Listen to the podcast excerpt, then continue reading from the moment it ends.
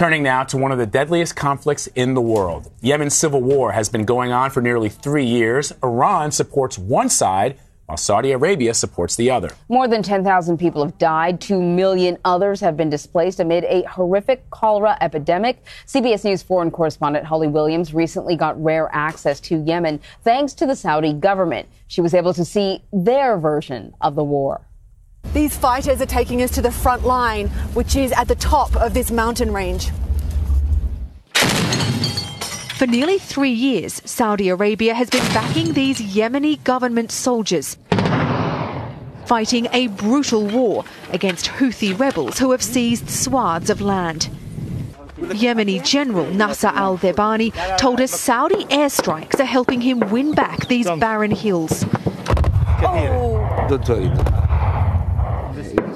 Hello, and welcome to another episode of the Lions Led by Donkeys podcast. I'm Joe, and with me today is Travis from Kurdistan again. Hello. And it's it's nice that um, you didn't get disappeared by the Asayish after our episodes together. So uh, progress. Oh, yeah. No, it's true. Um, this morning I had to go into the Asayish office close by in order to like file some paperwork for an apartment move and uh, in the back of my head, I was thinking, like, you know, uh, what if, what if, what if they listen to the episode? You're gonna get Khashoggi. yeah, I'm not gonna walk out of this office. And, There's somebody uh, will in your clothes. yeah, I'm gonna go out the back in like a, a series of trash bags. um, uh, but luckily, luckily, I don't think there are any big fans of the Lions Led by Donkeys podcast in the uh, Kurdistan Regional Government Asayish uh, department, um, at least for the the PDK party. So you know, we're it, we're in the, we're in the clear for now. It's kind of weird. So the Asayish is kind of like the secret police, right, or like the intelligence service. Uh, it's kind of um, so the way it works. Not to get into too much detail, is you've got the uh, so you've got the Peshmerga, which is like the military, and then you've got the Asayish, which is kind of a combination of secret police intelligence, like internal intelligence, and just like normal general security. They're more like I'd say the FBI. Oh, okay. Um, with an extra level of like just normal police um, on top of that, because like I'm I went to file just like look like I am living at this apartment in this neighborhood, so like, um, and they're just like normal dudes. It's not like secret police kind of stuff. It's pretty standard day to day. Is that because you're operation. a foreigner, or do they make everybody uh, register with them? I think everybody has to do it, but most of the time it's not as formal. But since I'm a foreigner, um, sponsored by a company, like it's a little more intense um, to get that done. Uh, but yeah, so then the, the Asayish is kind of, I would say, like the standard, the kind of security force that everybody will deal with in their not necessarily day to day life, but like on a relatively normal basis. There's also the normal police, but they're just like traffic cops um, and like crowd control kind of stuff. And then there's Parasten, which is more of the like legit secret police with like the you know the massage dungeons. Um, and uh, massage dungeons. Yeah. yeah. they're the ones who disappear people to really great vacations. Um, yeah, of course. All done. Yeah, uh, and then there's also the I think they call it the the directorate or the department or something. Oh, that's like not. Tech- that doesn't sound yeah. awful. and in Kurdish, I think they call it the like agence. Um, but that's more like the. It's kind of more like the NSA, like signals intelligence.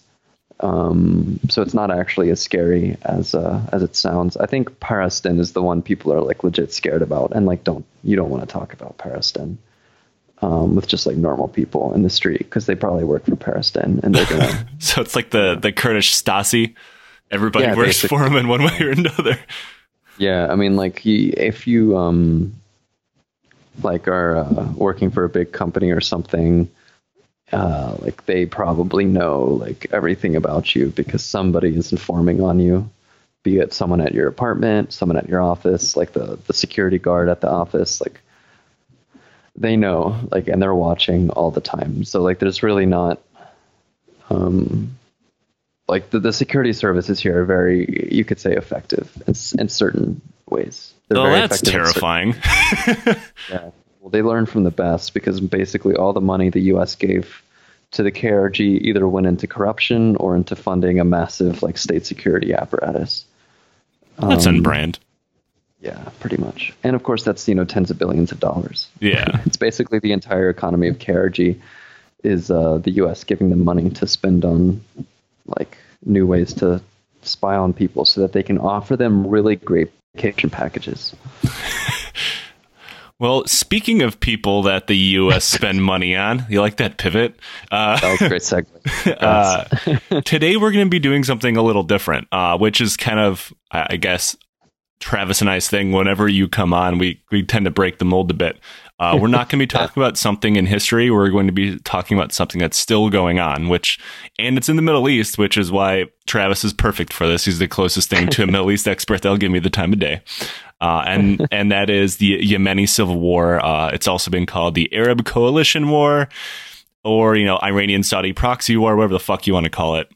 We're talking about it today. Uh, but before we get into um, our main topic at hand, I guess we should kind of try to explain, uh, give like a Yemeni Civil War 101 on the uh, Houthi uprising, and that is Yeah, where yeah. Travis comes in. Yeah, so um, I guess uh, in order to really kind of see where we are today, you kind of have to talk about the history a little bit. And uh, just as like a little bit of a disclaimer, I'm not a Yemen expert. My specific knowledge is um, and stuff like Turkey, Iraq, Iran, and a little bit Syria. And obviously, I live in Iraq, so like my Iraq knowledge is more than any of the the others. But I think it's important um, when discussing stuff um, like the Yemeni civil war or other things in the Middle East that um, if you have the ability to like apply learned knowledge to reading the Wikipedia article, like that's important because if you just read the Wikipedia article um, without any of the other context, you might miss certain things or not be able to put things in their proper context. And although I haven't really spent a lot of time studying Yemen, um, I do know, like, not to sound arrogant or anything, but I do know a lot about the Middle East and its history and its present. Um, so I'm able to put like the Wikipedia article into its proper context. However, if there are Yemen experts in the audience, um, feel free to send me angry DMs uh, on Twitter at jcast99 um, because I'll respond to all of your your angry angry DMs. Um, just remember it's jcast99. You know, it's surprising that the only hate mail this podcast has received so far was by someone standing for PragerU. Oh, I saw that. That. Why do they even listen to this? Like, what? A, I don't understand that audience. Oh man, if only I had one tenth the smart smarts of Prager, this podcast would be a success. What if they're like a huge Far Cry 4 fan who's also a chud? Oh Like- man, he's definitely on the side of Pagan Min. Uh, but anyway, uh, back to Yemen. Um, so I kind of like to give the broad, like, start the history as early as I can without getting too deep into like weird ancient history. But um, basic, the ancient history is nobody cares up until um, it becomes Muslim in like the seventh or eighth century, I think. And then again, nobody cares until the Ottomans conquer it until in the mid 16th century. Um, so the Ottomans, um, they conquered the Arabian Peninsula and Egypt at like around the same time. They captured it from, I think, the Mamluk dynasty in Egypt um, and seized the the holy cities of Mecca and Medina in the uh, in what is now Saudi Arabia. And then also, in order to ensure that the southern border of those cities was secure, they moved into what is now Yemen and Oman and captured those. Um, and they held them pretty firmly for about 200 years. But uh, in the early, like late 18th and early 19th century, the Ottoman Empire started to lose a lot of power in the more like fringe parts of its um, of its empire, like in North Africa and Yemen. Um, they were fighting a series of like really bad wars against the Russian Empire, uh, the Safavid, uh, Safavids. I was no, not the Safavids. Whatever, whatever the Iranian Empire at the time was. I think it's the Safavids, but I could be wrong. Um, and then in like the 1830s or something like that, um, the, the, the, the, country that loves to fill in power gaps came in and filled in this power gap, and that's the uh, British Empire at the behest of the East India Company, um, because they their ships needed a, a spot to like refuel or not refuel because it's like the 1830s, but resupply, I suppose. Um, and they, you know, b- brought the gunboats in, shot up the Gulf of uh, the port of Aden, and established um, a little bit of like not a colony, but like a British protectorate in a sense. Um, the Ottomans briefly came back into the rest of Yemen um, until the collapse of the Ottoman Empire in World War One. And uh, so in 1918, the what is now Yemen and Saudi Arabia became fully independent um, from the the yoke of the hated Sultan in Istanbul. Um, and uh, there was a Yemeni, um, like I don't remember if he was a like a tribal chief or an imam or a king, what his title was, but he came into power in what is now um, North Yemen, the northern part of Yemen, and uh, formed like a, a, semi-independent Yemeni polity. Um, and then the British also, the, the, British kind of like had him as a vassal king, and also set up um, a protectorate in the southern part of Yemen. So as of like the 1920s, Yemen was divided into two sections. There's North Yemen, which, um, if you're familiar with the geography of Yemen, it's basically a big rectangle at the bottom of Saudi Arabia, um, bordering the Red Sea and the Gulf of Oman. And uh, so North Yemen isn't like strictly aligned through the middle that the top 50% is the North. North Yemen is specifically the kind of the northwestern triangle that borders the the Red Sea on the left or the western side and Saudi Arabia on the northern side. So that's North Yemen, and then South Yemen is kind of everything else. So bordering the the Gulf of Oman, the actual country of Oman, and also a little bit of the Saudi border. And so the, the South Yemen was dubbed the Protectorate of Aden, which was under more direct British control. And then Yemen was placed under a uh, like the vassal king. Um, and so this uh, this status quo lasted for a couple of decades until after the the end of the Second World War led to um, kind of the, the wars of decolonization that, in a sense, we're still fighting to this day. Like you could argue probably that every major conflict in the world right now, like Iraq, Syria, Afghanistan, Yemen, Libya, and so on, are all just extended versions of the wars of decolonization that began after the Second World War. And uh, so, for example, immediately after World War II, you had uprisings, nationalist uprisings in Algeria, in Palestine, um, Iraq, Yemen, and um, in most of these countries, um, the ideology that was the, the core of the uprising was um, uh, various, various forms of Arab nationalism. There is Pan Arabism, Arab socialism, and so on.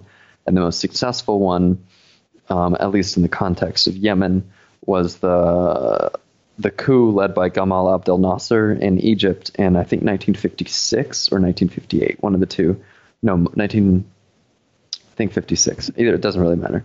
1950s. Um, but he was a, an Arab, very much an Arab nationalist, pan-Arabist. Um, kind of a side note, he briefed like Egypt and what is now Syria were briefly one country in the 1960s. Yeah, they uh, even came out with like a flag and stuff, right? Yeah, United Arab Republic. Um, it didn't last very long, and um, ultimately it was a failed concept. But this idea of pan Arabism was really big in like the late 50s and the early 1960s, mostly because of the success of Gamal Abdel Nasser in Egypt. Um, he overthrew a British puppet king and um, instituted a kind of Arab socialist, um, pan Arabist uh, regime in Egypt that was very powerful, very influential in the Middle East and the Arab world as a whole. And this, um, his revolution inspired a bunch of others. So in Yemen, um, the uh, in 1962, the the kind of British puppet king, his name was Imam Ahmad bin Yahya. Uh, he died, and he was also the son of the king who had liberated it from the the Ottomans back in like 1918. Um, and then there was this kind of power vacuum and a lot of disagreement over who would succeed him. And um, as a result, the, the a group of officers in the army led um, an uprising against the chosen successor to the king, and uh, a civil war broke out between royalist supporters um, who were supported or backed by Saudi Arabia, Israel, and the UK, and then they were fighting the rebels, the which was kind of I think most of the the army, the former army, who were supported by Egypt. And this civil war was pretty brutal. Um, it lasted until I think 1968, and um, Egypt sent considerable numbers of troops to the Yemeni, I think Yemeni civil war, and I think they ended up losing close to 20,000 soldiers. Egypt did. Wow. Um, so it was just a really brutal war. I mean, this territory in North Yemen is really difficult. It's pretty And, mountainous, uh, isn't it? Yeah, it's very rugged territory, and also, um, like just the, the fighting itself was really brutal. Like there was Saudis, Saudi troops, Yemeni troops, uh, Egyptian troops, um, all killing each other. It was called like Egypt's Vietnam um, after Vietnam happened because in 1962 Vietnam wasn't really a thing that you know we didn't know we had lost it yet. um, but uh, uh, because you know tons of Egypt, uh, Egyptian troops died, and um, it lasted years, and it kind of eroded a lot of Nasser's popularity and uh, influence in Egypt, and was a big part of why he eventually. Um, did he leave office or was he assassinated? That's a pretty major gap in my. Abdel Nasser, memory. wasn't he assassinated uh, at a parade? that sounds right. Um, Like some, like a whole was. bunch of officers chucked hand grenades at him. I thought. Yeah, it was either him or the guy who came after him. I don't remember. Maybe he died of natural causes. Maybe he was assassinated. Either way, he was no longer the leader of Egypt. Soon after the end of the Yemeni civil war and also the uh, the uh, 1967 Arab-Israeli war. But um, so either way, the war in Yemen, despite the fact that Egypt, it was called Egypt's Vietnam, the rebels backed by Egypt did eventually win um, and overthrew the British-backed king, um, and they would then establish the uh, what they called the um, the Yemeni Arab Republic, I think, um, or the Arab Republic of Yemen, something like that.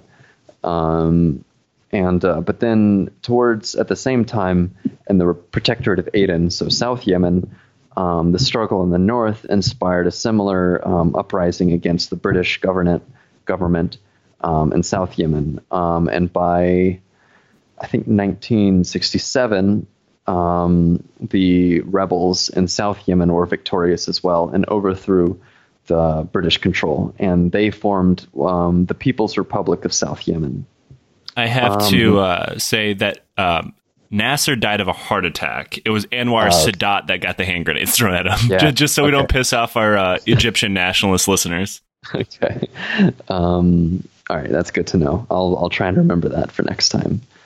Um, but yeah, so now we've got the the Arab Republic of Yemen in the north, or the Yemen Arab Republic, one of the two, and then the People's Republic of South Yemen in the south. And by this point, you might kind of be wondering, um, People's Republic of South Yemen. That sounds like pretty commie. Right. Um, and, and you'd be right, um, pretty much 100%. So South Yemen um, was very much a Marxist-Leninist state, single-party Marxist-Leninist state that, after the after its victory, enacted a radical program of nationalization and um, kind of top-down communist reform of the uh, economy. And they're also heavily supported by the USSR and other Warsaw Pact states. So they were very much a kind of Cold War communist country. The North, on the other hand, was much more modeled after um, Nasser's Egypt. So it was kind of quote unquote Arab socialism, which basically meant a strong central military government and a hefty welfare state, but not really like not really socialist. Kind of like it's like more like social democracy, but without the democracy part. um, Social fascism. yeah, in a sense. but uh, North Yemen, despite having a more, I guess you could call moderate polit- political uh, ideology, never really found the same favor with uh, foreign powers as the more radical People's Republic of South Yemen did. Um, and so by like 1970, you had these two countries, North and South Yemen, and they had a fairly tense relationship with each other, with some skirmishes breaking out in 1972 and again in 1979. Um, and then also in 1978, a name that we'll be talking about a lot later, um, Ali Abdullah Saleh uh, was named the president of North Yemen. Um, so remember the name. We'll be talking about it later on. Um, but yeah, so the both sides, North and South Yemen, pledged to unify into one state at some point. Um, however, this didn't really happen until the USSR collapsed and the kind of global Cold War order of kind of the pro NATO, pro American West versus the pro USSR, quote unquote, East. Uh, that when that ended, all of the kind of USSR supported communist states across the world kind of collapsed or figured out a way to operate without the USSR. Um, South Yemen was one of the states that just collapsed. Um, and the two countries unified, North and South Yemen unified um, in 1990 into the Republic of Yemen, which is the name that has lasted uh, through to this day. Um, however, just because they had officially unified doesn't mean the divides between the North and the South ended. Um, the first Yemeni president was um, uh, from the South South Yemen, and um, obviously the North wasn't really too happy with the status quo. Um, and so there was a, a, civil war in 1994 um, in which Saudi Arabia backed the South. And uh, however, the North won. And uh, that guy I mentioned, Ali Abdullah Saleh, um, he eventually became the president of all of Yemen in 1999. Um, so this Ali Saleh would stay the president of Yemen for quite some time. Um, so between in the late 90s, the the ideology of much much of the Middle East, um, really not so much the late 90s, but throughout the late 80s and the 90s, the ideology or the, the popular ideologies in the Middle East shifted. So in the 70s, especially 60s and 70s, you had the it was kind of like nationalists and communists versus like more like royalists of some kind, like pro more pro Western, but like you know old school patriarchal monarchies. Um, and the Islamists, they they were there, but they weren't the primary voice. They were suppressed by both sides. Um, and a combination of the popularity of the 1979 Iranian Islamic Revolution, and then probably in countries like Saudi Arabia, Yemen, Egypt, and others, more importantly, the enormous amounts of CIA funding towards Islamist movements um, led to these movements gaining significant traction and popularity in opposition to the kind of corrupt, like Arab nationalist or Arab socialist governments that they had. Uh, so, like, um, I don't know if I've mentioned it before, but you know, in Afghanistan, the during the Soviet occupation, you might talk about it in your war in Afghanistan episodes. The pamphlets that were handed out by the CIA or the textbooks that were handed out by the CIA um, to like Afghan school children in refugee camps in Pakistan would be like um, one plus one equals two. If you kill, if there are six infidels and you kill three of them, how many infidels are left? Printed in Texas um, by the CIA. Um, That's magnificent. yeah, and uh, I mean the the U.S like a very like overt, deliberate attempt to inspire and fund and make more popular, um, like pretty extremist Islamic ideologies, particularly Salafism, um, of the brand practiced in Saudi Arabia, um, based on the teachings of what is his name, Ibn al Wahhab or something. I thought the they early... followed Wahhabism.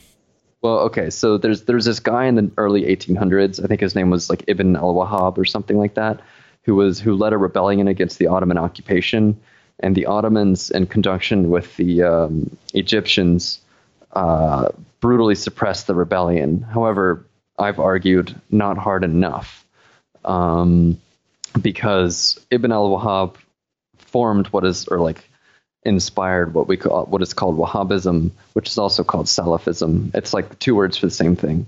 I think Salafis Salafi is like a more derogatory. Like a lot of Salafis don't like to be called Salafi. I think, but they mean the same thing. Um, it's like it's a modern phenomenon. Like I've seen a lot people saying that. Um, oh, like Wahhabism or Salafism or whatever. That's like old school Islam. That's not true. It's a modern phenomenon that's about 150 years old, and in terms of its popularity in the Middle East, is about 30 years old, um, because of American funding of basically Saudi Arabia um, throughout the Cold War and into the present. Yeah, so, and there's an there's an interesting part that, and obviously I'll go into this much further when we're on that topic. But uh, Zia Ul Haq, who was the president of Pakistan at the time, actually pivoted towards supporting them because he admired Ronald Reagan so much that he wanted to uh, mirror his conservatism in Pakistan, which turned into Islamic con- conservatism. yeah, exactly. Yeah. So thanks. Uh, you know that GIF of DJ Khaled being like, "Congratulations, yeah, yeah. you played yourself." um, I just want to like hold that up in front of like all of America, um, because congratulations, America you played yourself. um, so yeah, so back to Yemen. Um, as a result of this, all the stuff that I just talked about, the ruling, the like the dominant ideologies in Yemen in the 90s and through till the present is not you know communism versus royalism.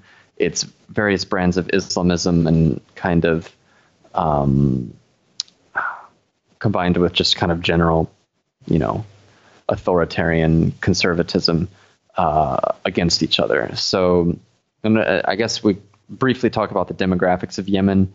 Yemen is split between Shia and Sunni. Um, although to be honest, this factor is way is talked about way too much, in my opinion, in kind of like normal Western discourse on Yemen. Because like what I'll talk to later is like the the about the Houthi movement. They're Shia and Sunni, like they're majority Shia, but like branding them as like a uniquely Shia movement is uh, fallacious, and branding the opposition as uniquely Sunni is also not entirely true. Um, but anyway, so 2004, um, this guy Hussein Badreddin al Houthi was um, a, a, major uh, Shia Zaydi Shia figure in North Yemen, uh, who's critic- who criticized the the government of Ali Abdullah Saleh um, because he said they were corrupt which is almost certainly true. And he criticized the fact that they had a close relationship with Saudi Arabia and the United States. Um, and uh, in response, um, the uh, Saleh government um, attempted to arrest uh, al Houthi and um, his supporters, which included a lot of the army, um, rose up and uh, started an insurgency against the government. Um, the uh, Al Houthi himself was killed soon late soon after, but his brother soon like quickly took control, and the movement continued, um, and the war continued and escalated. Um, and the Houthi movement um, eventually. You'll, oh, also by the way, the Houthis call themselves. The official title of their movement is Ansar Allah, which is I think it's like supporters of God. It's pretty like a not particularly unique title, um, but like officially, like if you want to refer to them, it's better to say Ansar Allah than Houthis because Houthis is not really like correct because it also includes large sections of the army um, who are not who are Sunni. Um, it's not just like a Shia Houthi movement. It's a lot of different like factions, but the Houthis are I mean, the biggest one. So we'll stick with the Houthis because it's also easier to pronounce.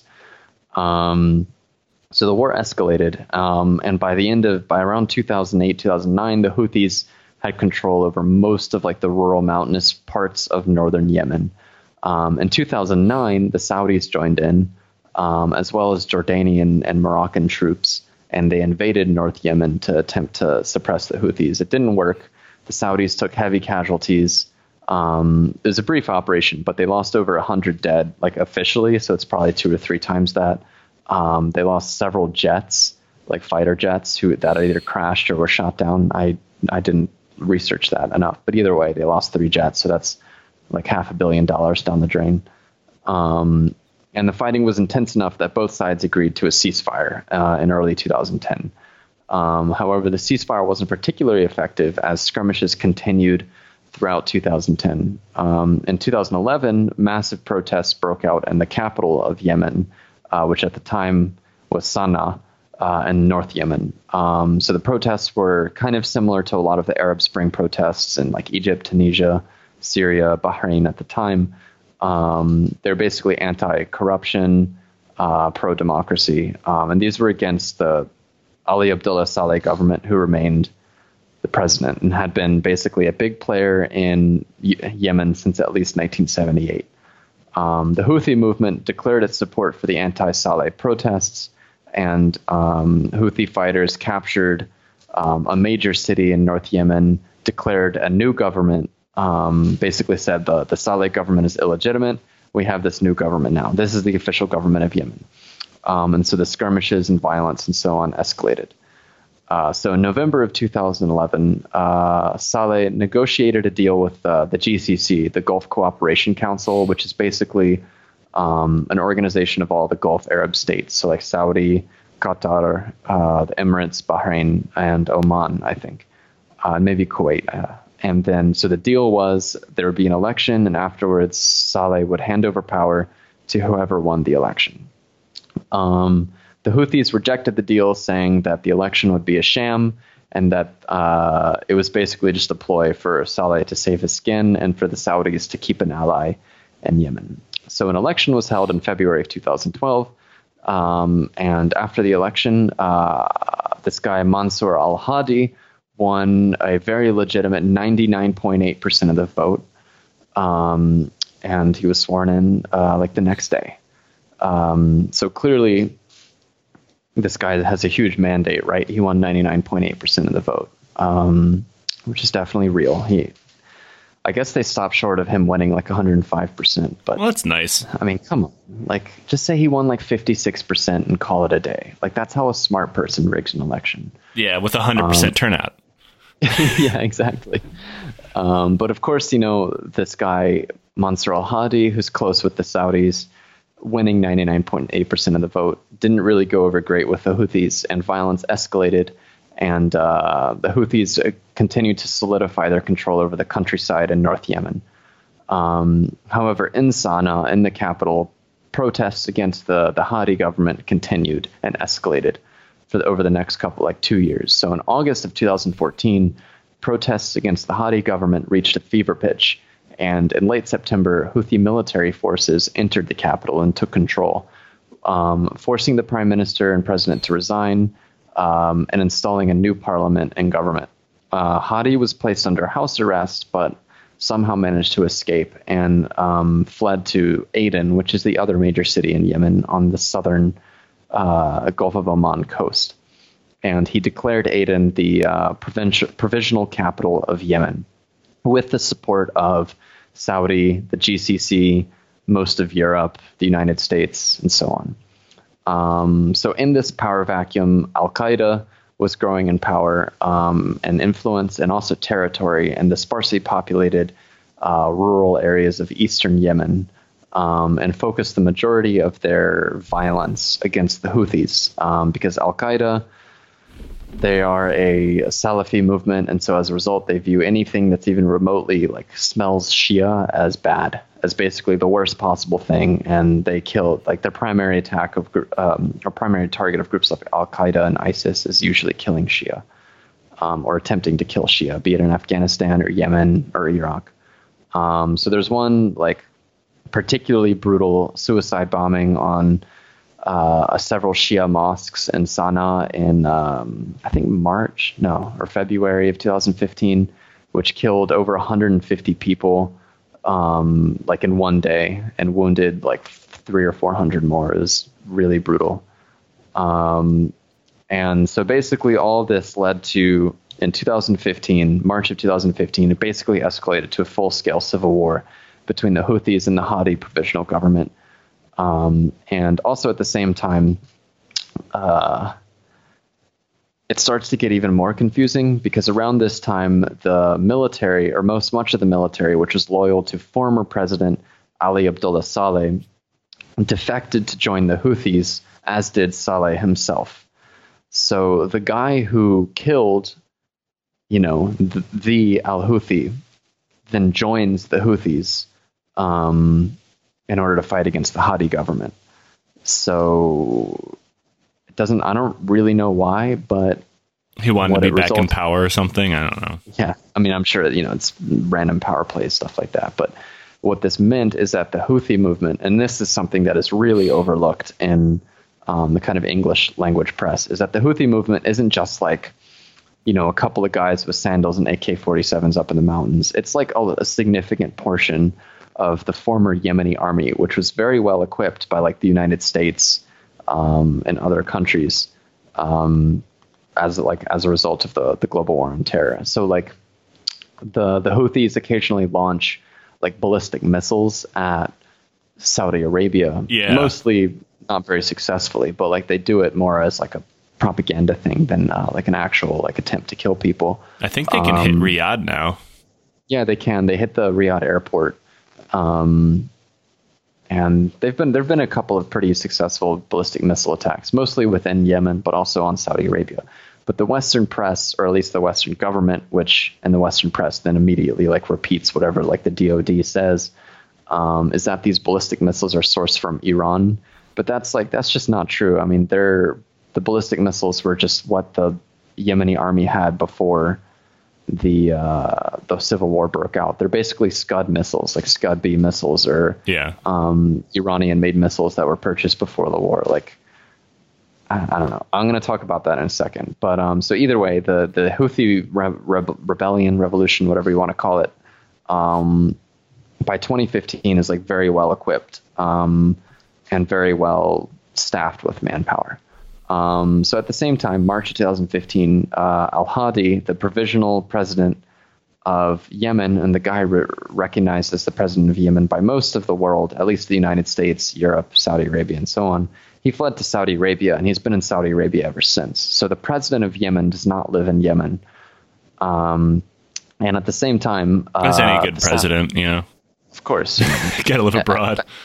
the best presidents live in other countries entirely. Um, so at this time, 2015, the, the Saudi coalition was formed uh, in order to provide military support to the pro Hadi southern Yemeni forces against the Houthis. And so the coalition includes um, Saudi Arabia, the United Arab Emirates, Sudan, Senegal, Morocco, and Al Qaeda, um, with logistical support from the United States, United Kingdom, France, and also Al Qaeda. Um, I just want to emphasize that the United States has been working with Al Qaeda in Yemen in order to fight against the Houthis. Um, that's not an exaggeration. It's true. And there was um, a story when like the war began, or like the civil war fully kicked off, where um, the president um, a certain amount of suspected Al Qaeda terrorists like onto the streets. They'd be like, "Look, it's the global war on terror," so they could get more yeah, money. Yeah, exactly.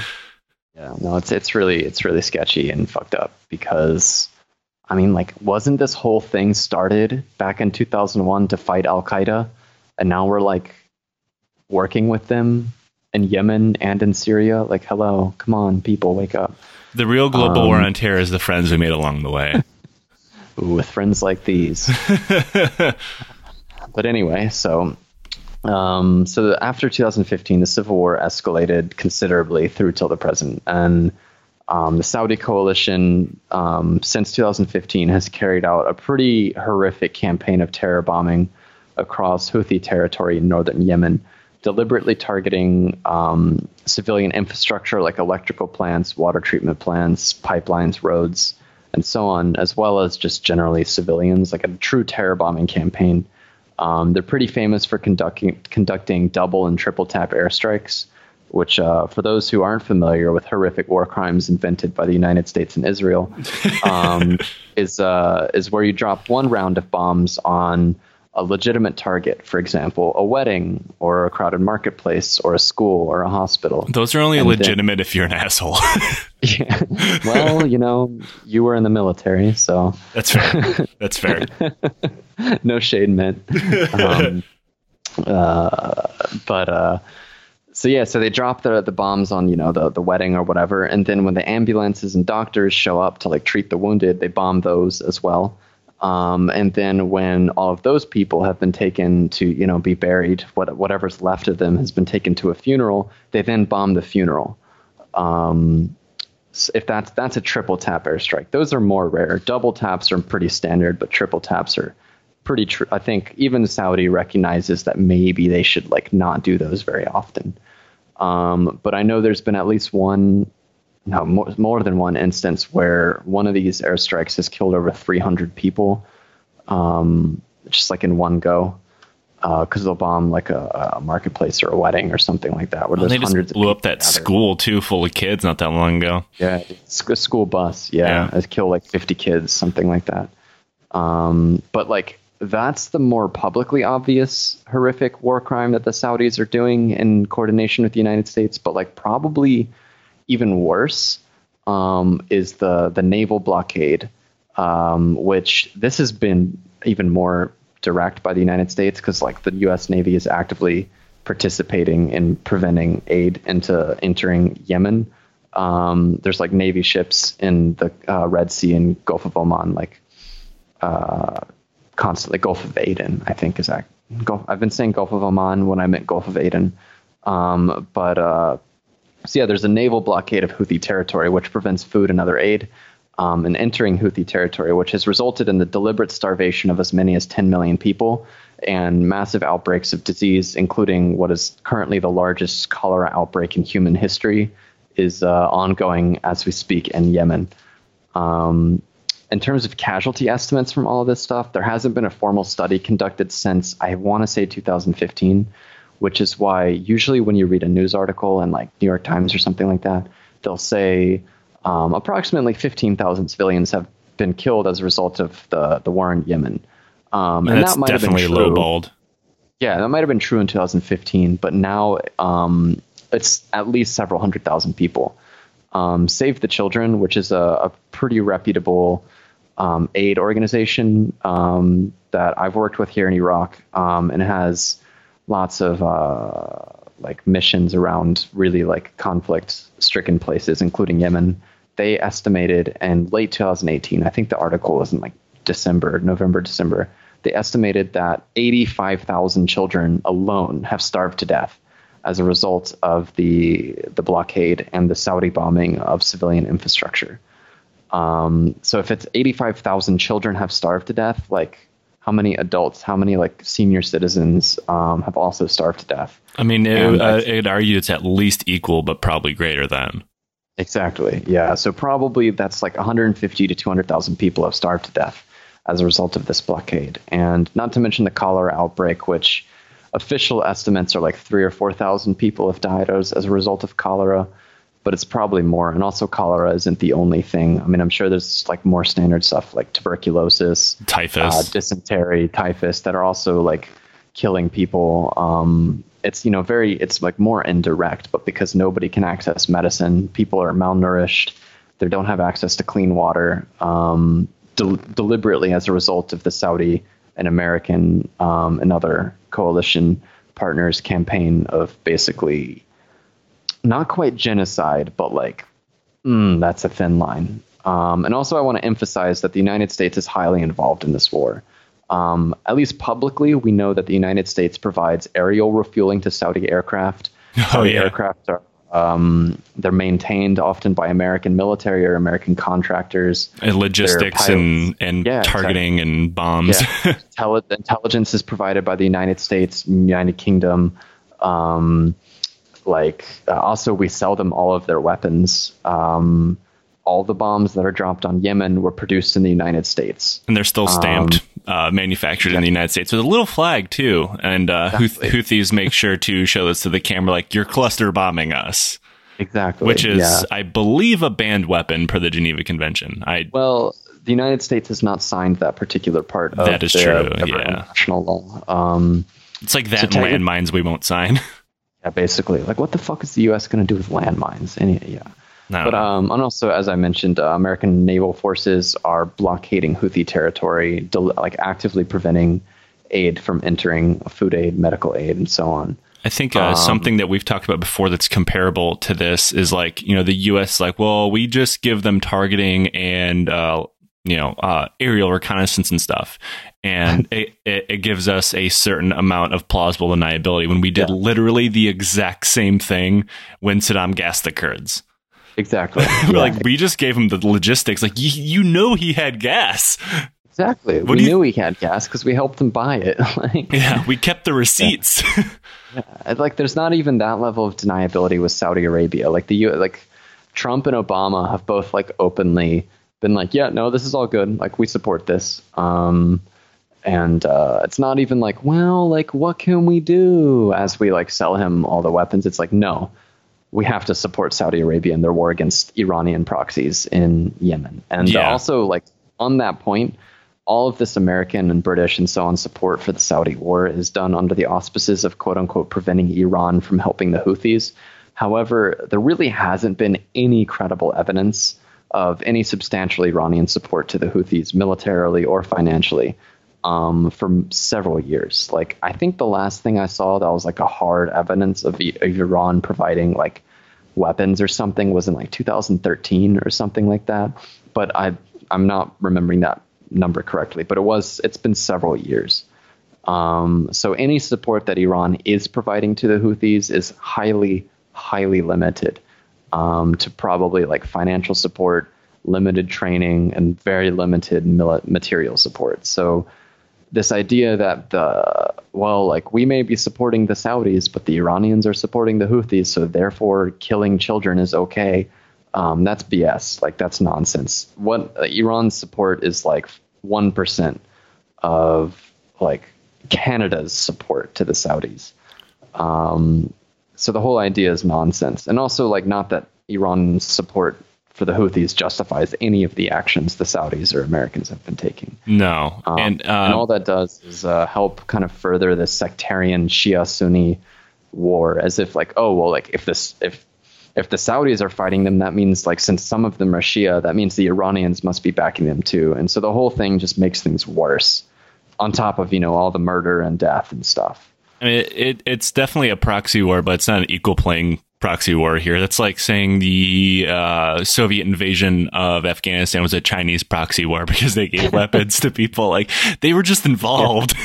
Uh, Exactly. yeah. And you were telling me, like, when we came up with this idea uh, a while ago, and since we're on the topic of Saudi Arabia, and the rest of the series is going to be about the UAE, um, that the Saudis, so the Saudi government or the, the Saudi society and government is a lot like the UAE society and government, where it the population itself is rather small and it's inflated by a ton of migrant workers that they just steal their passport and can't go anywhere. yeah, yeah. um, I think something like thirty percent of Saudi Arabia is foreign born. Yeah, and you were telling me that they were kidnapping people going to the Hajj to Mecca uh, and then forcing them into the military. Yeah, no, okay. Disclaimer, this is like I I cannot confirm. I did not read this from like a super reputable source. However, um I don't I, I think even if that specific thing is not true, the uh, the theme is true and that the, the the Saudi coalition, which we're gonna I think the main theme of this these two episodes is what we'll talk about is kind of how the Saudi coalition has maintained a certain degree of distance from the actual on the ground fighting. And the Saudis um, have done a lot of funding and recruiting of particularly Sudanese mercenaries or how cannon fodder or whatever you want to call them. And um, I know that what happens on the Hajj um, is often very, very sketchy. Um, like there was uh, like um, a stampede a couple of years ago because Yeah. some like Saudi prince wanted to like drive his car in. Um, and there, and it was probably also somewhat deliberate because most of the people who died, I think, were Iranian um, uh, pilgrims. And officially, I think like 100 people died, but I think people also estimate that it might have been thousands. Jesus. Um, and uh, there's like a crane collapse on the, the Grand Mosque that killed like 100 people. that was caught on uh, video. I remember that. Oh, it's horrible. It was horrible. Um, and just generally, like the way Saudi treats um, foreigners, particularly from Africa, is I mean, there's been reports of people being like disappearing on the Hajj and then turning up like years later, and they've basically been used as like a slave in some like Saudi's household. Um, or like in construction or things like that. So I would not be surprised if that report that I saw was true about Saudi Arabia basically kidnapping Sudanese and other like African um, pilgrims to Mecca and basically press ganging them into service in Yemen. Man, like ma- ma- imagine yeah. like being so because mean, especially for this, the Hajj is obscenely expensive, especially coming from yeah. such a uh, a poor place as Sudan or North or South for that matter. Um, yeah. And then going like, I'm finally getting to see, I'm gonna get to see the Kaaba. Then you just dragged off into an alley yeah. somewhere. Like, here you go, Private Muhammad. Yemen's that way. Yeah, given like a beat up old AK and like a pair of boots, and being like, all right, now go fight these like incredibly effective guerrillas in these horrible mountains. And the videos that come out from the Saudi war, uh, from the Saudi side of the war, rather, um, like of uh, it's almost always uh, Houthi videotaping uh, ambushes on the Saudis. Yeah. They're not using, and, and, so your idea that they're using uh, vast amounts of what is effectively slave labor in their military kind mm-hmm. of checks out um, yeah. to me because you don't expect a country that uh, gets so much money poured into it for its defense to be mm-hmm. driving around um, in a combat zone in a pickup truck. You know, yeah. Like, well, so you've got kind of two kinds of forces fighting, or really three kinds of forces fighting in Yemen right now. You've got the official Saudi army, which is the guys you'll see driving around in like MRAPs and M1 Abrams and stuff, and generally with like no real idea of what they're doing. Right. Um, and then you've got the guys in the pickup trucks who are usually officially Yemeni army. Um, but I think these are the guys that the Saudis are press ganging like Sudanese people into fighting. They're officially in the Yemeni army. Um, but like everything is like funded and created by the Saudis. Um, so the actual Saudi army is involved, but in a more limited capacity. And they're also not particularly competent um, yeah. on their own, but they have fancy toys. I know uh, the UAE's sorry. military is involved much more heavily on the ground, which is what our next episode is going to be about. Since this is now going to turn into a three-parter. Uh, oh Jesus, sorry. no, no, totally fine. Uh, but yeah, it's uh, it, they they've taken some pretty grievous casualties. Like I know, um, yeah. I believe they had a missile strike, which is probably a Scud yes. missile on one of their bases, and and they said it killed fifty people, but probably more. Like the Houthis videotaped the explosion, and that was Shit. a fucking mushroom cloud that killed way. If there was fifty people in there and it killed them, it's because there's only fifty people in there. Like the yeah, or that's all they could find at the end. Yeah, yeah. Um, yeah, but I think that the Emiratis, um, Emir- Emirates is even more casualty averse than Saudi is because it's a much smaller country. Yes. And the actual, if I remember correctly, the Emirates has conscription only of Emirati citizens. So that does not include, um, you know, all the like Malaysian or Filipino or Sri Lankan migrant workers. So the, lo- the loss of an Emirati soldier in war is felt much more heavily in the Emirates than, for example, a Saudi soldier dying is felt in Saudi because of this very small population. And it's also a much wealthier, more educated country even than Saudi. Um, and so they're like p- kids who are going off and dying in Yemen, like their families are probably like comfortably middle class. Yeah. Um, which is why they do the things which, you know, we will be talking about for, I guess, the next two episodes. um, that's actually a really good pivot uh, because the next two episodes focus specifically on the UAE's mercenary army that they built, uh, led yeah. by Westerners. Um, but yeah, yeah, that's a a really good uh, thing to point out is uh, you, the the Emirates have about one million citizens. Um, okay. Uh, give or take, but the country is. Uh, I think Emiratis are are outnumbered like three to one by non citizens. Um, and the vast majority of those people just cannot leave because when you yeah. move there to work and you're not a white guy, uh, they take your passport and you can't leave. Yeah. Um. But that is a really good pivot into the next episode. So uh, stay tuned. And uh, next week, we're going to talk about stuff that isn't depressing and full of cholera. Oh, man. I don't know how, like, I don't know. I, I know a little bit about of what we're going to be talking about in the next two episodes, and you may be saying that now, but stay tuned. It may not be 85,000 children starving to death level of depressing, but it's more of a like, man, my country of America really is shitty kind of depressing. Australia gets some Australia gets some credit here too. All right, we gotta All spread it around. Gotta yeah, spread it around. Uh, Yeah, I mean, I think you got Australia. I don't know if Yemen has South Africa involved. Yes, South, they South sure do. of course. Why? What is it with all these like psycho? I mean, I guess I'm answering my own question when I say white South Africans. Um, like, why are they all psycho? Um, I think it has something to do with the mercenary culture there. Um, e- apartheid. ever since the the, end of apartheid. yeah, ever since the collapse of apartheid, you had a pretty large population of well-trained special forces operators, and they were very uh, well versed in eh, very racist and very w- very well versed in uh, doing shit that other people wouldn't do. Uh, which is why you have like executive outcomes being deployed to the Ivory Coast, um, in Sierra Leone, and everything like that. Um, Yeah. And actually, the guy who uh, the uh, executive outcomes uh, was so effective that it's actually the reason why uh, South Africa has a law on the books banning PMCs from South Africa. So none none are actually based there. They're just full of South Africans. Yeah. No, I mean, I haven't. I mean, in in the line of work I'm in, I've I've heard about some of the kind of like security people. Um, uh, this kind of I don't want to spend too much time at the end of the episode, but like I read an article about the U.S. military base outside of Baghdad and the company that res- is responsible for base management there.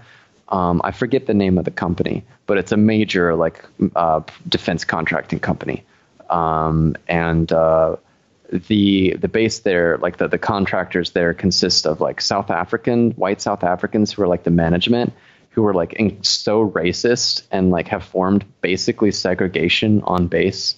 They've basically enforced apartheid within the company um, on the base. I know I shouldn't laugh at that, but it's like, yeah, of course they did. Yeah, and it's like so bad that um and uh, one thing that I think is really funny, if I'm remembering the article correctly, is basically it was only broken up because um, one of the popular mobilization units, the like what the like New York Times loves to call Iranian-backed Shia militias, basically like moved on to the base, and the American military was like, all right, like you just have to like you can't like, fight back, like you have to just like move. um, You and, you uh, can't so- apartheid the Iraqis. Exactly. Um, and, but it was really bad. The stuff I was reading, like they were like swastikas being like written on like the um, the doors of like black employees or like Asian or uh, uh, Middle Eastern employees, and like if you were non-white, like you were basically unable to really get anything but like latrine cleaning duty. Um, but yeah, like they have a bad reputation. Well, they they don't do their sums any favors. No, So uh, with that, since everybody's sad again, we'll see you next week. Hi, this is Nate Bethay, and I'm the producer of the Lions Led by Donkeys podcast. This show is brought to you by Audible. And as it just so happens, Audible is offering our listeners a free audiobook with a 30 day trial membership. Just go to audibletrial.com forward slash donkeys and browse the selection of audio programs. Download a title for free and start listening. Once again, that's www.audibletrial.com forward slash donkeys to get started.